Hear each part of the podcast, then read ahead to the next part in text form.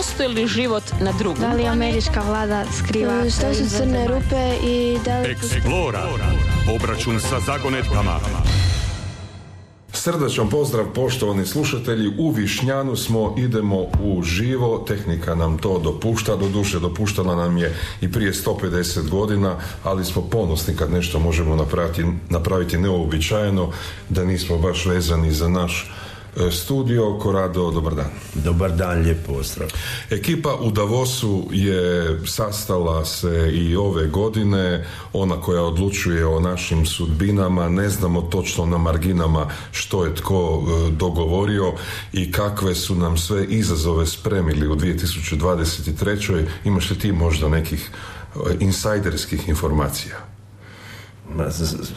kad uzmeš koliko su platili kotizaciju tu koji su bili tamo, znači hotelska soba i kotizacija nekih 40 tisuća švicarskih franaka, tako da recimo da ne dođe bilo ko tamo dolazi se po pozivu po pretplati i nije baš jedino mjesto gdje se o budućnosti svijeta priča. To je jedno od važnih mjesta događanja gdje se razmjenjuju ideje o tome što je hitno za napraviti ko bi mogao šta napraviti ko bi mogao preuzeti posao i to je mjesto gdje se dogovara biznis i zato se nekome isplati da 40 tisuća franaka za hotel i kotizaciju. Da, ali e, neposredna posljedica i prva vijest koju imamo nakon Davosa je da će britanska vlada primjerice e, uložiti enormnih 300 milijuna funti za sprječavanje onečišćavanja i prijelaz na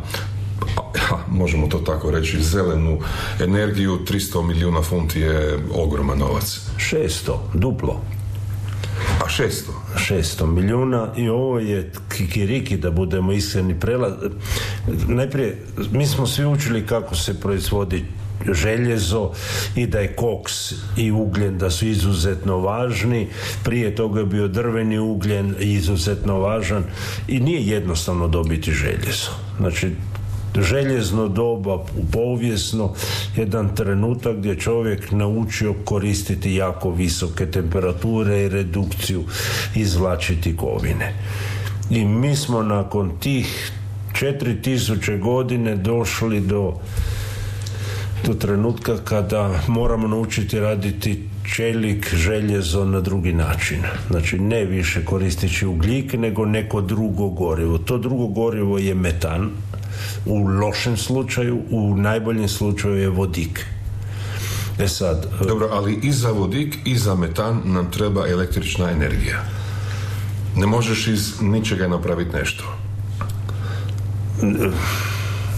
I daj ne. Znači sad dobiti vodik mi možemo krekati. Metan postoje načini, samo što jedini način... Telefoni zvone u, u Višnjanu. Da. Nisam u Puli danas. Dobre, čao. Ćao. Evo, ja govorim da ide u, živo emisija i ovo je pravi dokaz da ide u živo emisija. Dobro, e, dakle, krekati e, vodik iz metana. Tako se danas i proizvodi. Kad vidimo da poljeće rakete i kažu da je vodik i sik gorivo, to nije proizvedeno e, električnom disocijacijom vode Znači, to je način tako da se iz metana razbije metan i uzme metanu vodik. A zašto ne elektrolizom vode? Zato što to ne znamo još raditi. Elektrolizom vode, kako ne znamo? Zato što to kad napraviš u školi i ti vidiš kako nastaju mjehurići, niko ne reče da ta elektroda više ne postoji, da je e, e, monoatomni kisik pojeo sve i uništio sve. Znači, mi ne znamo proizvoditi ili prva postrojenja sada nastaju eksperimentalna gdje mi možemo elektrolizom proizvoditi e, metan, e, pardon, vodik i kisik. Mi to nemamo elektrode za to, nismo imali za to. Dakle, e, hoćeš reći da se elektrode previše troše? Da. Ne nastaje običan kisik, nastaje monoatomski kisik, taj je jedna od onih gadosti koje ti uništi sve. Znači, sada u Hamburgu e, i još na nekoliko mjesta se rade eksperimentalna postrojenja koje će moći proizvoditi vodik direktno iz električne struje i nije vodik problem, problem je onaj kisik koji nastaje s druge strane. E sad, e, Ideja naravno je da će neke države, tipa Saudijska Arabija, e, sve one države koje imaju te ogromna prostranstva sa pustinjama postati sljedeći e, energetski dobavljači svijeta.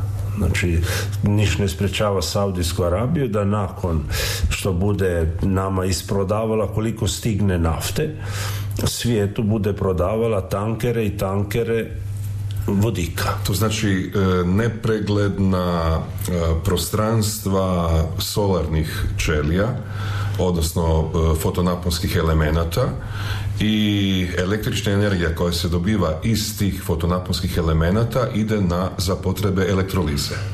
Da, dobivamo vodika, jedno kad imamo vodik, sad nije pitanje samo proizvodnja čelika, nego i proizvodnja cementa Znači mi kad pogledamo gdje zbilja velike količine ugljena, gdje velike količine nafte trošimo, onda je to proizvodnja čelika, da, ali proizvodnja cementa koji zaboravljamo koliko energije treba za proizvesti cement. I onda kad riješimo taj dio, onda što je jedno od sljedećih? Jedno od sljedećih nam je transport i to su avioni i brodovi. I onda dolazimo da za auto nije praktičan vodik, ali za avion čak i da. Jer ti ako je za avion možeš ga staviti u rezervar ohlađenog na minus 200 stupnjeva i onda imaš ga u tekućem stanju, nije problem više ono kao što je visoki tlak i ti problemi, jer avionski let je onako onako traje kraće od 10 sati i onda možeš imati motor na vodik. A brodovi su sljedeći gdje možeš imati rezervar na veoma niskoj temperaturi i količine energije koje su jako velike. Da li mi znamo kako se vodik ponaša na 10.000 metara? Nije problem, jedno kad go hladiš se ponaša kao i svaka tekućina ohlađena. Znači nije problem tlak kad imaš nešto na minus 200 i toliko stupnjeva. Znači, to je tekućina, rezervar, znamo zato što rakete nam funkcioniraju na taj način i nju napuniš i, i problem je jedino što ne možeš držati ohlađeno jako dugo bez gubitaka, ali avionski let, e, e, brod koji nekamo ide je jako, jako praktično. I onda je gorivo za sve, onda imamo kemijsku industriju kako proizvesti amonijak Znači tvornice e, umjetnih gnojiva su ogromni proizvođači, test potrošači energije i sada se spaljuje plin tamo. Znači jednom kad imaš vodik puno lakše je doći do amonijaka. I sad kad pogledamo sve skupo, u stvari vodik je jedno od onih e, kemikalija koje, ili u slučaju goriva koja bi nam riješila zamjenu za ugljen i za koks gotovo u potpunosti. Da. Spomenuo se Britaniju, e, Hamburg u Njemačkoj, međutim i, i Indija će po svemu sudeći nastojati intervencijom vlade napraviti postrojenja za proizvodnju vodika. A Indija je jedna od onih priča koja dolaze. Znači, ono pitanje trenutka kad će po broju stanovnika preći Kino zato što Kinezi idu u suprotnom pravcu. Indici i dalje se razmnožavaju ne onakvom brzinom kako je bilo prije, ali Indija sa definitivno ima sve više. I Indija nije ista kao Kina. Kina je zbog tog njihovog centraliziranog sustava upravljanja puno efikasnija od jednog kaosa koja je Indija. Ali dugoročno Indija će biti u stvari sljedeća velesila. Ako se svijet ne bude mijenjao velikom brzinom na drugi način. Jer tu dolazimo i do drugog načina, a to je da nije kraj povijesti, one koje Fukuyama spominjali, umjetna inteligencija i to što dolazi će jako, jako poremetiti one odnose običajne na koje smo navikli. Kad kažeš umjetna inteligencija, imamo svježi primjer robotiziranog postrojenja McDonald'sa E, dakle, ljudi, znamo iz ko je bio ili iz filmova kako to otprilike funkcionira, uđeš sa automobilom tamo na pit stop, e, naručiš i za deset ili, ili pet minuta ti stiže naručba. E, stvar je u tome da više nema ljudi u tom operativnom lancu i prva iskustva kažu da Amerikanci nisu baš ono kao nešto zadovoljni previše, da im je dosta neugodno razgovarati sa umjetnom inteligencijom, dakle da im je neugodno kad znaju da s druge strane nema ljudi. Naše iskustvo je ono kad nazoveš nekakav servis ili pomoć ili što ti već treba i onda s druge strane ono čuješ onaj metalni glas dobar dan, kako vam mogu pomoći ako i onda ga moraš oslušati tri minute za sve moguće potpore i ništa, brojiš u sebi zvijezde i, i psuješ naravno što moraš to oslušati. Pričamo sad McDonald's restoran bez ljudi. Znači već sada onaj kioski ili, ili oni stupovi gdje ti dođeš u McDonald's i naručuješ si hranu tako da pipaš po monitoru nećemo reći da je jako praktično Znači, brže je kada to čovjek preuzme od onoga što si ti u stanju napraviti sam i kada ti treba nešto jako posebno predomislio si se sad hoćeš kečap ili nećeš kečap, opet moraš proći kroz sve menije i jednostavno, da li je praktično? Nije. Da li ćemo u restoranima i hotelima budućnosti imati zbilja kuhinje bez kuhara. E, velika većina kuhara i personala će nestati zato što ih nema.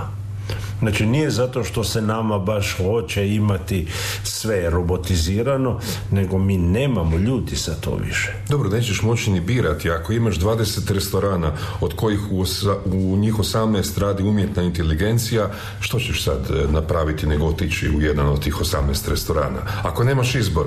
Ne, imat ćeš izbor, samo se pita s koliko će nula pisati se taj izbor, će to biti skupo. Pa naravno, ali ako nemaš nule, onda nemaš ni izbora. Da. Znači onaj dio koji se očekuje da svugdje gdje nema radnika da će se probati automatizirati i nećemo imati povećanje kvalitete, nego ćemo imati samo da to imaš, ali onda ne pitaj koliko je to kvalitetno. Da, možda da se sad zadržimo malo na odnosu Kine i Indije, te dvije velike zemlje inače imaju nesuglasice, ne onakve kakve imaju naravno Pakistan i Indija, ali nije tu baš sve idilično. Jedan slušatelj pita kako to da e, Kinezi imaju toliko dobrih vrhunskih znanstvenika i kako se to može staviti primjerice u odnos sa njihovim autokratskim režimom. Naime, znanstvenici ne funkcioniraju u autokratskim režimima.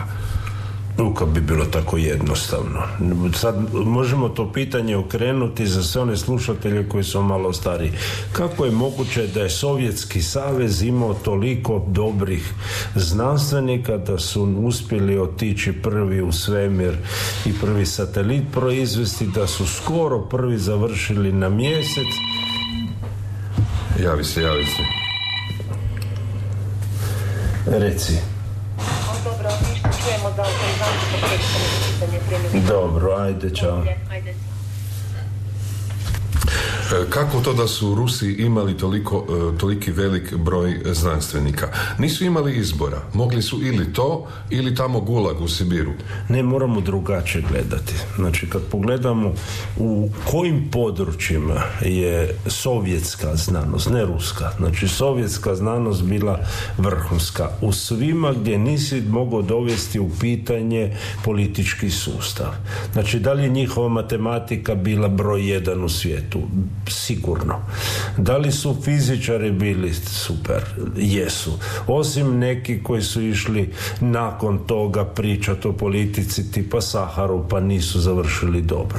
Znači, da li si ti imao inženjerstvo koje je bilo vrhunsko? Je, zato što nije bilo vezano uz politiku. Da li su imali dobru medicinu i genetiku? Ne. Kakve su im bile društvene znanosti? Nikako je. Znači, mi gledamo da u totalitarnim sustavima postoje dijelovi gdje ne postoje sukob između znanosti, tehnologije i vlasti i postoje oni gdje postoje. A onda imamo i onaj drugi dio. Čak i ti fizičari ruski. Jednog trenutka kad su trebali nešto napraviti, naišli su na zid, a to se zvao politički komesar ili neki rukovoditelj koji je bio politički namješten tamo koji je on trebao donijeti odluku i on nije bio u stanju donijeti odluku koja je značila napredak. Zašto Rusi ipak nisu bili prvi na mjesecu? Zato što ta njihova e, raketa imala naprosto hrpu problema koje se nije moglo riješiti na način kako se rješavalo ovo prije gdje je trebalo imati i kreativnost i slobode i druge stvari koje naprosto Rusija nije mogla dati. I naravno i količinu novca jer jednog trenutka počelo biti i ekonomska moć kao odlučuje da li to možeš napraviti ili ne. Da, to je zapravo jedno veliko pitanje e, na koje nisam još uvijek e, pronašao jedan odgovor koji bi me zadovoljio. Mi imamo i američke prebjege u Sovjetski savez. Iz Italije su ljudi 45. 6. 7. masovno se preseljavali, doseljavali u Istru, u Jugoslaviju, jer su željeli živjeti u socijalizmu. Nije, nemojmo masovno spominjati, bilo je prebjeg, ali, ali masovno je nešto drugo. Masovno je ovo na granici sad Amerike, kada latinoamerikanci ulaze u Ameriku i, i to je masovno. Masovno je e, Afrika, cijela centralna Afrika koja hoće doći u Europu. Oko 5000 ljudi iz Udinamo, Falkona i Trsta je došlo do 48. E, u Istru, odnosno Jugoslaviju, jer su željeli živjeti u socijalizmu, u komunističkoj internacionali. Ako 5000 ljudi nije masovno za ono vrijeme, one što ja znam da su otišli e, studirati u, u, u Rusiju, to su bila u principu djeca e, elite komunističke partije Italije. Da i, i nisu čak ni prošli dobro. To je kao bilo dobro, mogli su neku karijeru napraviti u Bolonji, ali oni nisu imali neku karijeru u svijetu, da možemo reći da se isplatilo otići studirati u Sovjetski savez. Iako Lomonosov se učilište je bilo za fiziku i za matematiku zbilja broj među, među prvih deset, to nije bilo nešto što ti omogućava karijeru. E, pogled na svijet je bio previše krut. Znači mi moramo pregledati da ti u znanosti osim znanja moraš imati još nešto, a to je sposobnost da to znanje rušiš. Znači ti moraš biti buntovnik, ti moraš kada se stvori struktura i kad imaš paradigmu reći ok, a sada vidimo kako sve to srušiti i napraviti bolje. Taj dio buntovni je nešto što ćeš naći prije u Brazilu nego u Rusiji. Ma da, zato što u Rusiji ili u Kini za to moraš pitati političkog komesara. Znači, kad pričamo sada o Kini, gdje je Kina svjetski vrh. Za početak je svjetski vrh kad treba nešto kopirati i napraviti bolje. Gdje se nalazi najveći radioteleskop na svijetu? U Kini, 600 metara. Gdje se nalazi najveće zrcalo za teleskope od silici karbida? U Kini jer su oni odlučeni napraviti najveće. Gdje se nalazi? Znači, kad imaš neki inženjerski problem i neko treba napraviti najbolji, najveći, tu su totalitarni režimi apsolutno u prednosti. Kada trebaš napraviti nešto, izmisliti potpuno nešto ludo, nevjerovatno, tu treba biti mjesto gdje je dozvoljen kaos, gdje ti možeš biti čudak i da ti je naprosto svejedno. I onda dolazimo da Kalifornija je mjesto gdje ako si čudak, apsolutno se uklapaš u sve, jer apsolutno nikoga ne smetaš biti ono šetati po ulici, ako ima bradu do poda, ako ćeš hodati skoro goli, naprosto nikoga ne, ne briga. E, s druge strane, Kinezi, a to potvrđuje ovo što si malo prije rekao, sada grade najveću vjetroelektranu na svijetu. Mi smo prije otprilike šest mjeseci govorili o onoj Siemensovoj od 128 metara e, kraku, jedna lopatica. to je lopat, lopaturina, nije lopatica od 128 metara. Kineska će imati 140. I, I tu dolazimo do ideje da se negdje preko 20 megavata po svakoj turbini dobije. E, prije smo spominjali Saudijsku Arabiju e, i cijeli taj arapski poluotok, dijelove Afrike, Libija, Tunis, Alžir kao mjesta gdje, gdje bi mogli dobiti količine energije koje zadovoljavaju sve potrebe koje imamo. Ali nije za odbaciti mjesta gdje jako puše Znači, e, more između Norveške i Velike Britanije, koje znamo da je plitko, da su tamo ogromna e, ribna bogatstva, da su velika naftna bogatstva bila, ali apsolutno niš ne sprečava da kažemo, ali tamo puše cijelo vrijeme vjetar koji je konstantan i ne bi nizozemska imala sve one vjetrenjače koje pokreću pumpe, da nije vjetar dobar. I onda koliko vjetra ima u tom prostoru oko Velike Britanije, oko Norveške, ima sasvim dovoljno da ono što može Saudijska Arabija proizvesti sunčevom energijom, oni mogu si vodika dovoljno proizvesti sa vjetroelektranama. Da, i onda im neće biti problem e, i sad već mislim prednjače u iskorištavanju električnih automobila. Mislim da već 80% Norvežana vozi električni auto. Doduše neki od naših slušatelji bi rekla neke je sa srećom, ali znači, i da se razumijemo da ako Norvežani budu uspjeli e, iskoristiti i voziti se u onim njihovim uvjetima sa električnim autima, onda će dobro funkcionirati u Hrvatskoj. Ako imaš e, druge najveće rezerve nafte na svijetu, ako imaš ovo što si rekao e, Ma imaš temperaturu nisku, ne auti jednostavno električni u niskoj temperaturi pokazuju da ne funkcionira sve najbolje. Znači, ono, svaki akumulator kada ga ohladiš nema taj kapacitet kada je na sobnoj temperaturi. Prvi problem.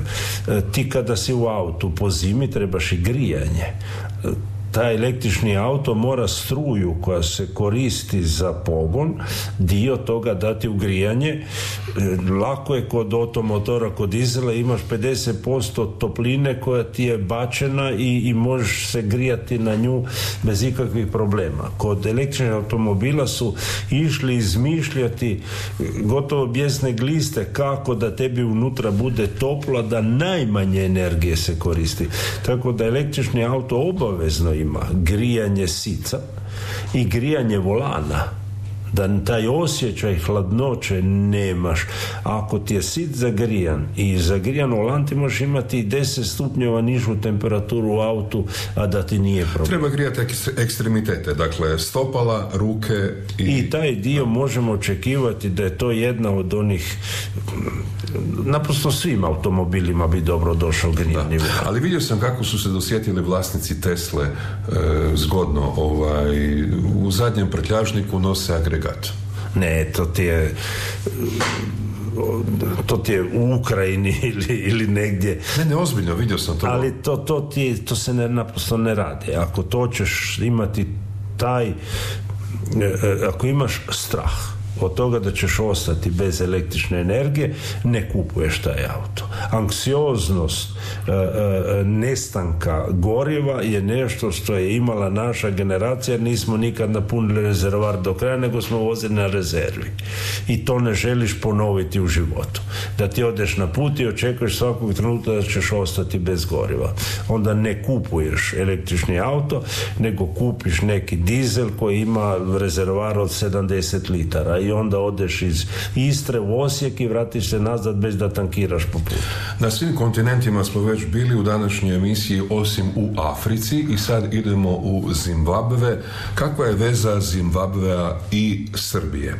Pa po tome što imaju jako velika nalazišta litija, međutim za razliku od Srbije Zimbabve je odlučio zabraniti e, izvoz litija kao najobičnije sirovine. Dakle, žele e, dodanu vrijednost tog litija i to je za jednu afričku zemlju jako dobra vijest. Postoji mogućnost da ostanu bez svega.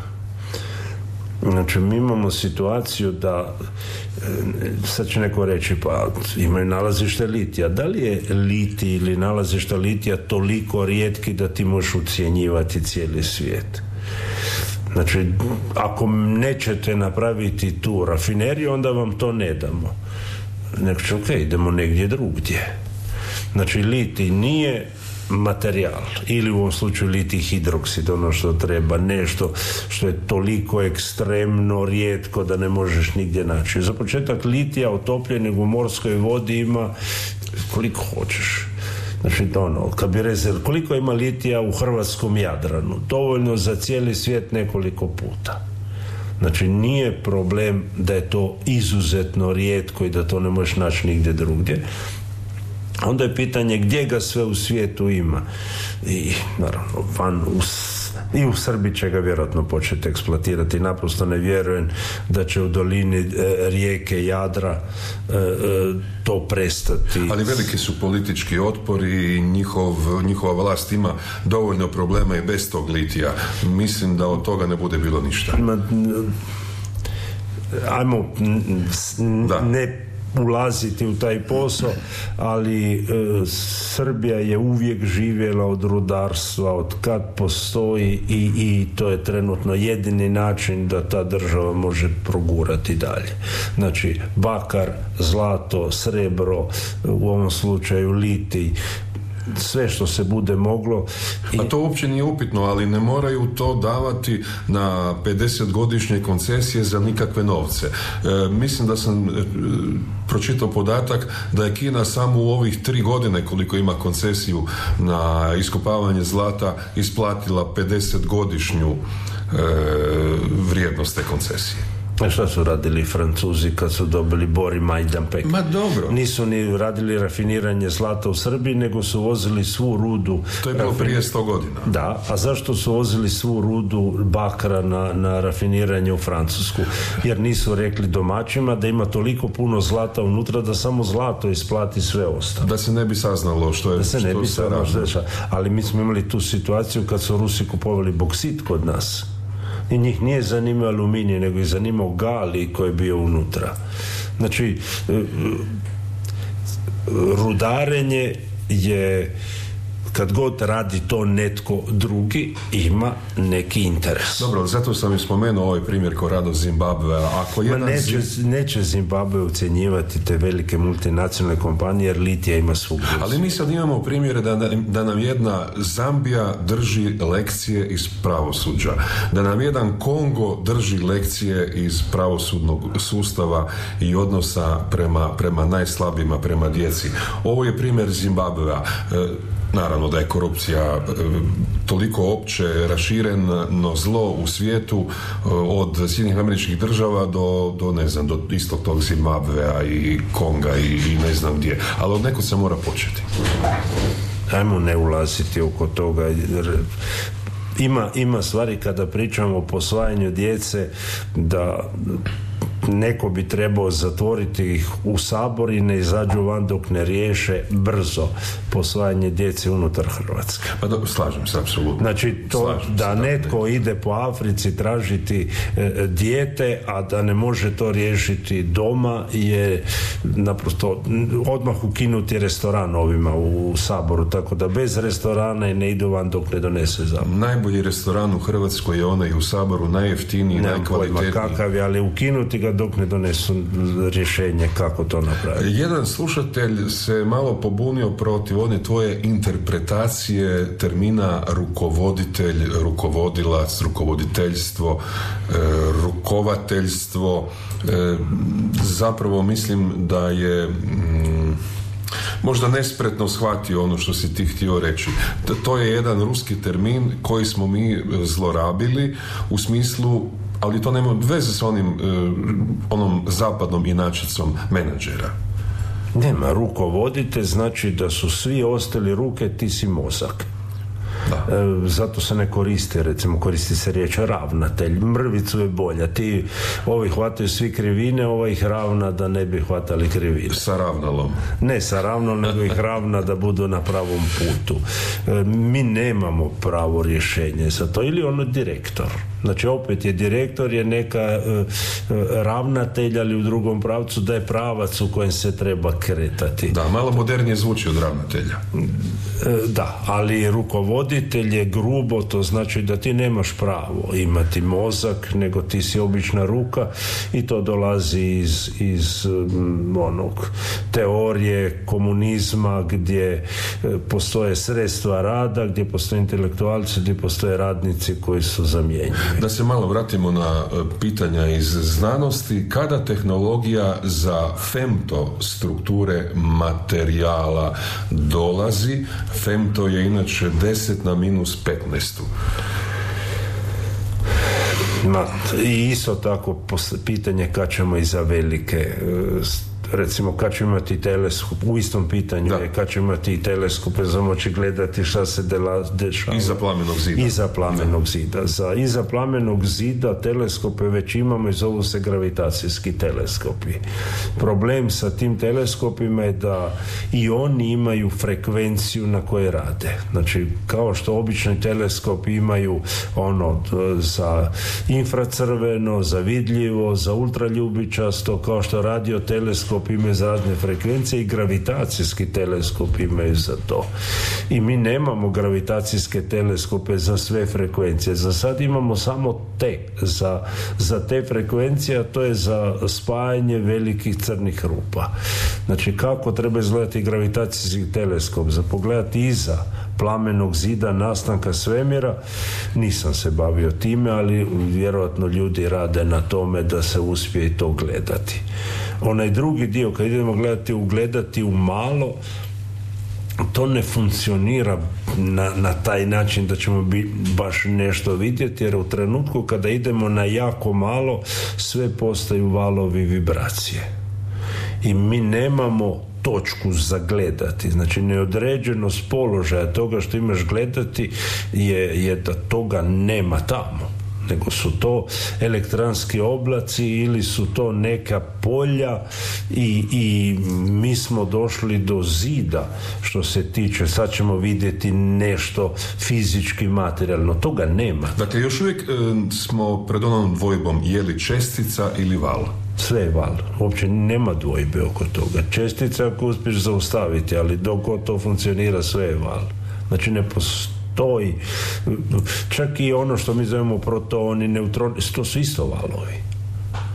I da, to, to vidimo kada radimo difrakciju sa njima gdje se ponašaju kao valovi. Samo mijena stalna jest. Zove se evolucija i nije samo u astronomiji nego u svemu. Da, da, da, ne, to je rekao još Ma da, dobro, ali grčki filozofi su pogodili jako dobro to. Um, harp je bio jedna od onih kratica koja se pojavila tamo krajem 90-ih ili početkom novog milenija, najprije u kontekstu teorija zavjere, to je zapravo jedan sustav antena e, koji je američka vojska ili neki njen dio sagradio u Aljašci. Jedna od glavnih definicija te teorije zavjere bio, bio je da je to sagrađeno zbog utjecaja na klimu i za izmjenu klime.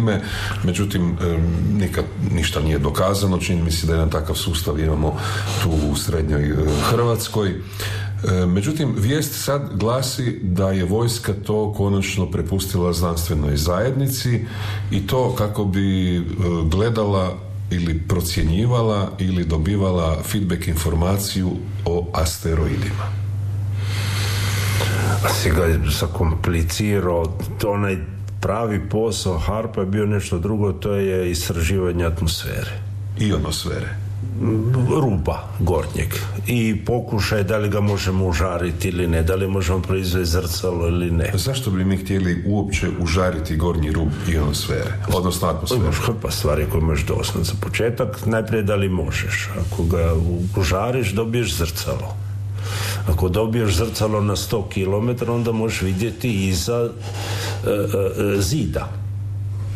Znači recimo da ti digneš zrcalo nad Hrvatskom, a imaš radar u Španjolskoj i gledaš što se dešava u Ukrajini. Čekaj, mi s jedne strane se borimo protiv globalnog zato, zagrijavanja i zatopljenja, a s druge strane želimo užariti gornji ma to je atmosfere. malo, ma to je malo energije, to, ti je, to je toliko rijetki zrak i toliko ima malo natrijevih atoma gore da je to nebitno. Da ona je onako onako ionizirana skoro, skoro stalno. Znači to nije velika energija koja se unosi unutra. Pričamo pričamo o energiji od, od nekoliko desetaka megavata. Znači radi se o, o malim energijama koja se to radi. E, Mi to imamo kada nastane polarna svjetlost. Znači oni su htjeli imitirati polarnu svjetlost. Dobro, nije to baš nešto zdravo jako. Nebitno je, to je toliko malo. I, i Pa ni polarna svjetlost nije radioaktivna je.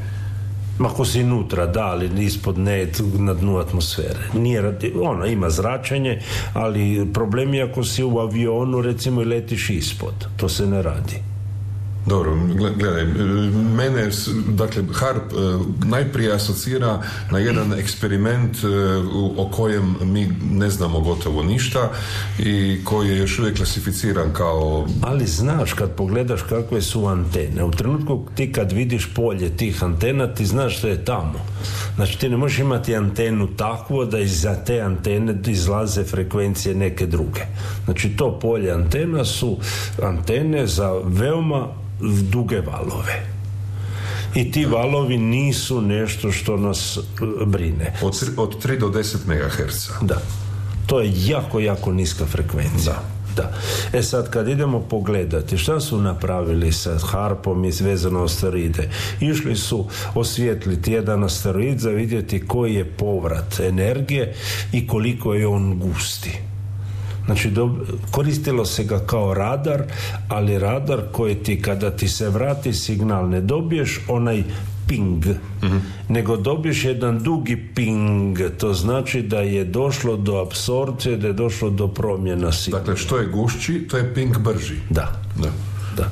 E sad, taj dio, kolika je gustoća tog asteroida, za šta nam to treba? Za obranu, ako se moramo obraniti od njega, onda nas zanima da li on kamenčina, tvrdi u jednom komadu, ili nam dolazi hrpa šodera od kilometra. Znači, taj dio je bio jedan pokus za vidjeti da li se može koristiti. A onda kad idemo pričati o teorijama konspiracije, prave konspiracije nisu te u kojima svi pričaju. Jer kako bi to konspiracija bila? Znači, e, kad pričamo o harpu, mi pričamo o smokvinom listu. On skriva nešto drugo. Ako ti hoćeš raditi, svinjari, upravljati sa svijetom, onda neš napraviti nešto da se jako vidi i da se o tome priča. Kako je bila uloga radioamatera u, u ovom eksperimentu? Radioamateri mm, recimo da su o, oni odradili jedan neopisivo važan posao u povijesti razvoja radiotehnologije. Danas radioamateri nemaju onu, onu ni blizu onu funkciju, tehnološki razvoj, znanost i učenje s tema koje su odradili. Znači, kad pogledamo zlatno vrijeme radioamatera je negdje sredina 20. stoljeća a ovo poslije je e, recimo neću reći da se igraju umirovljenici sa radiotehnikom ali zlatno doba je, je, je sredina 20. stoljeća i tu ne da je bilo samo da su se oni zezali. Oni su radili nevjerojatne iskorake u tehnologiji zato što su imali vremena eksperimentirati, tu je dolazio na kreativnost i doprinos radioamatera. Da li sada radioamateri mogu koristiti e, satelite umjesto onih nekadašnjih njihovih u radi sam antena na, na krovovima? Da li jednostavno se mogu prebaciti na jedno drugo polje tehnologije? Među, prvim satelitima koji su ispaljivani bili su radioamaterski. Znači radioamateri su u tim svim područjima eksperimentirali. Onaj dio koji je bio štos kad se pojavilo raditi refleksijama sa nebeskih tijela gdje si ti spalio iz Amerike signal na mjesec i neko drugi u Europi je to mogao slušati, čuti refleksiju s mjeseca, ali taj dio počeo biti nebitan. Znači, mi danas kad pričamo o razvoju tehnologija, one koje dolaze, e, počele su biti toliko skupe i to nije više za, za amaterske poslove, jednostavno su tehnologije previše skupe. Međutim, bez obzira što HARP, kažemo, ne znamo čemu služi, možda nešto skriva, možda ne, međutim, na kraju ipak dolazimo do toga da se mm, na meteorologiju i na vremenske utjecaje može e, utjecati, da se može iz nekakvog gradonosnog oblaka pojaviti kiša, da možemo ukrasti kišu, doduše ne harpom, nego dronovima. Nije isključeno e, najprije dronovima i priča ide o tome da je zasijavanje oblaka komplicirano i da naučili smo da mi ako trebamo negdje kišu, da kišu možemo i dobiti tako da natjeramo oblak da kondenzira kapljice. E, jedino što je taj način na koji smo naučili previše skup.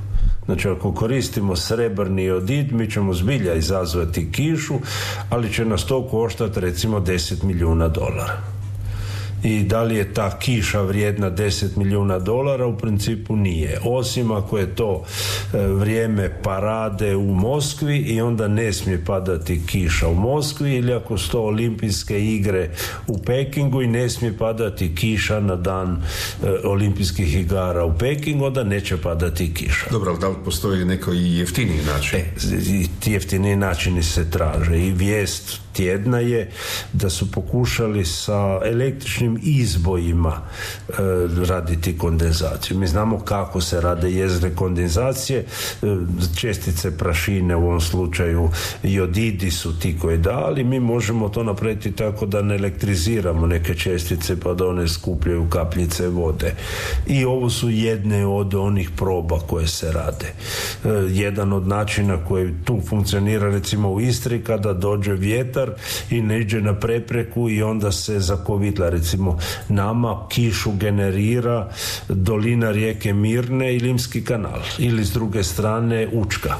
Znači, kad e, zračna masa dolazi udara na to ili počinje se kovitlati, onda nastaju oblaci i pada kiš na točno određenim mjestima. E sad, što je, da li mi znamo to napraviti umjetno?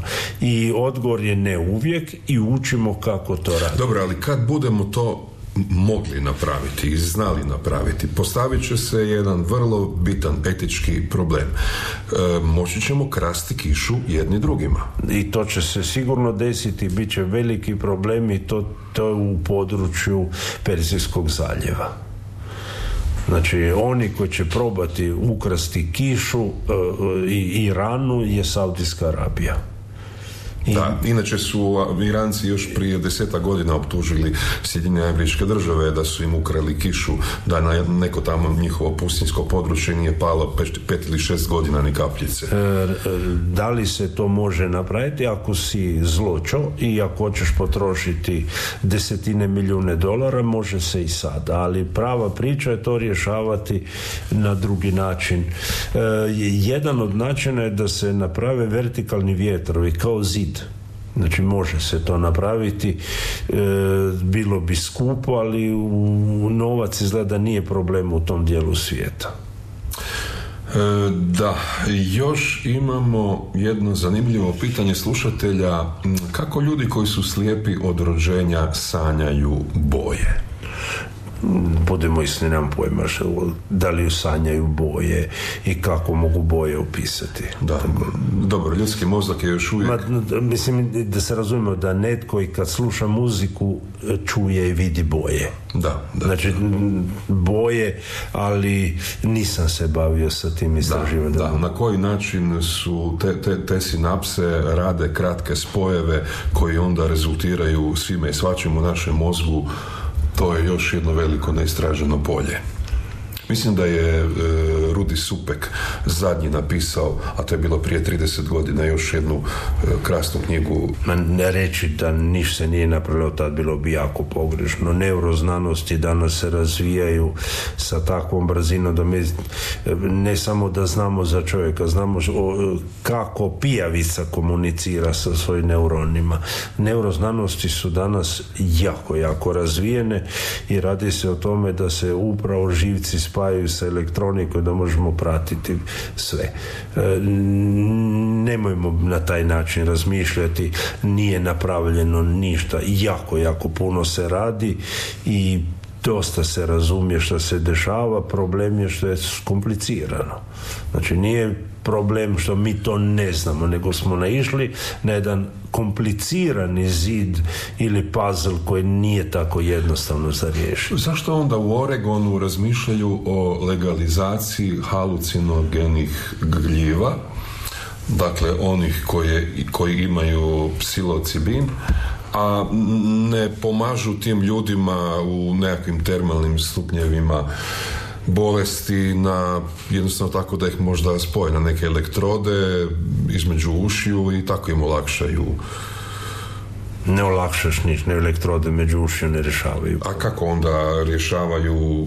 Zato što se psilocibin ima jedno svojstvo da e, sinapse koje su blokirane.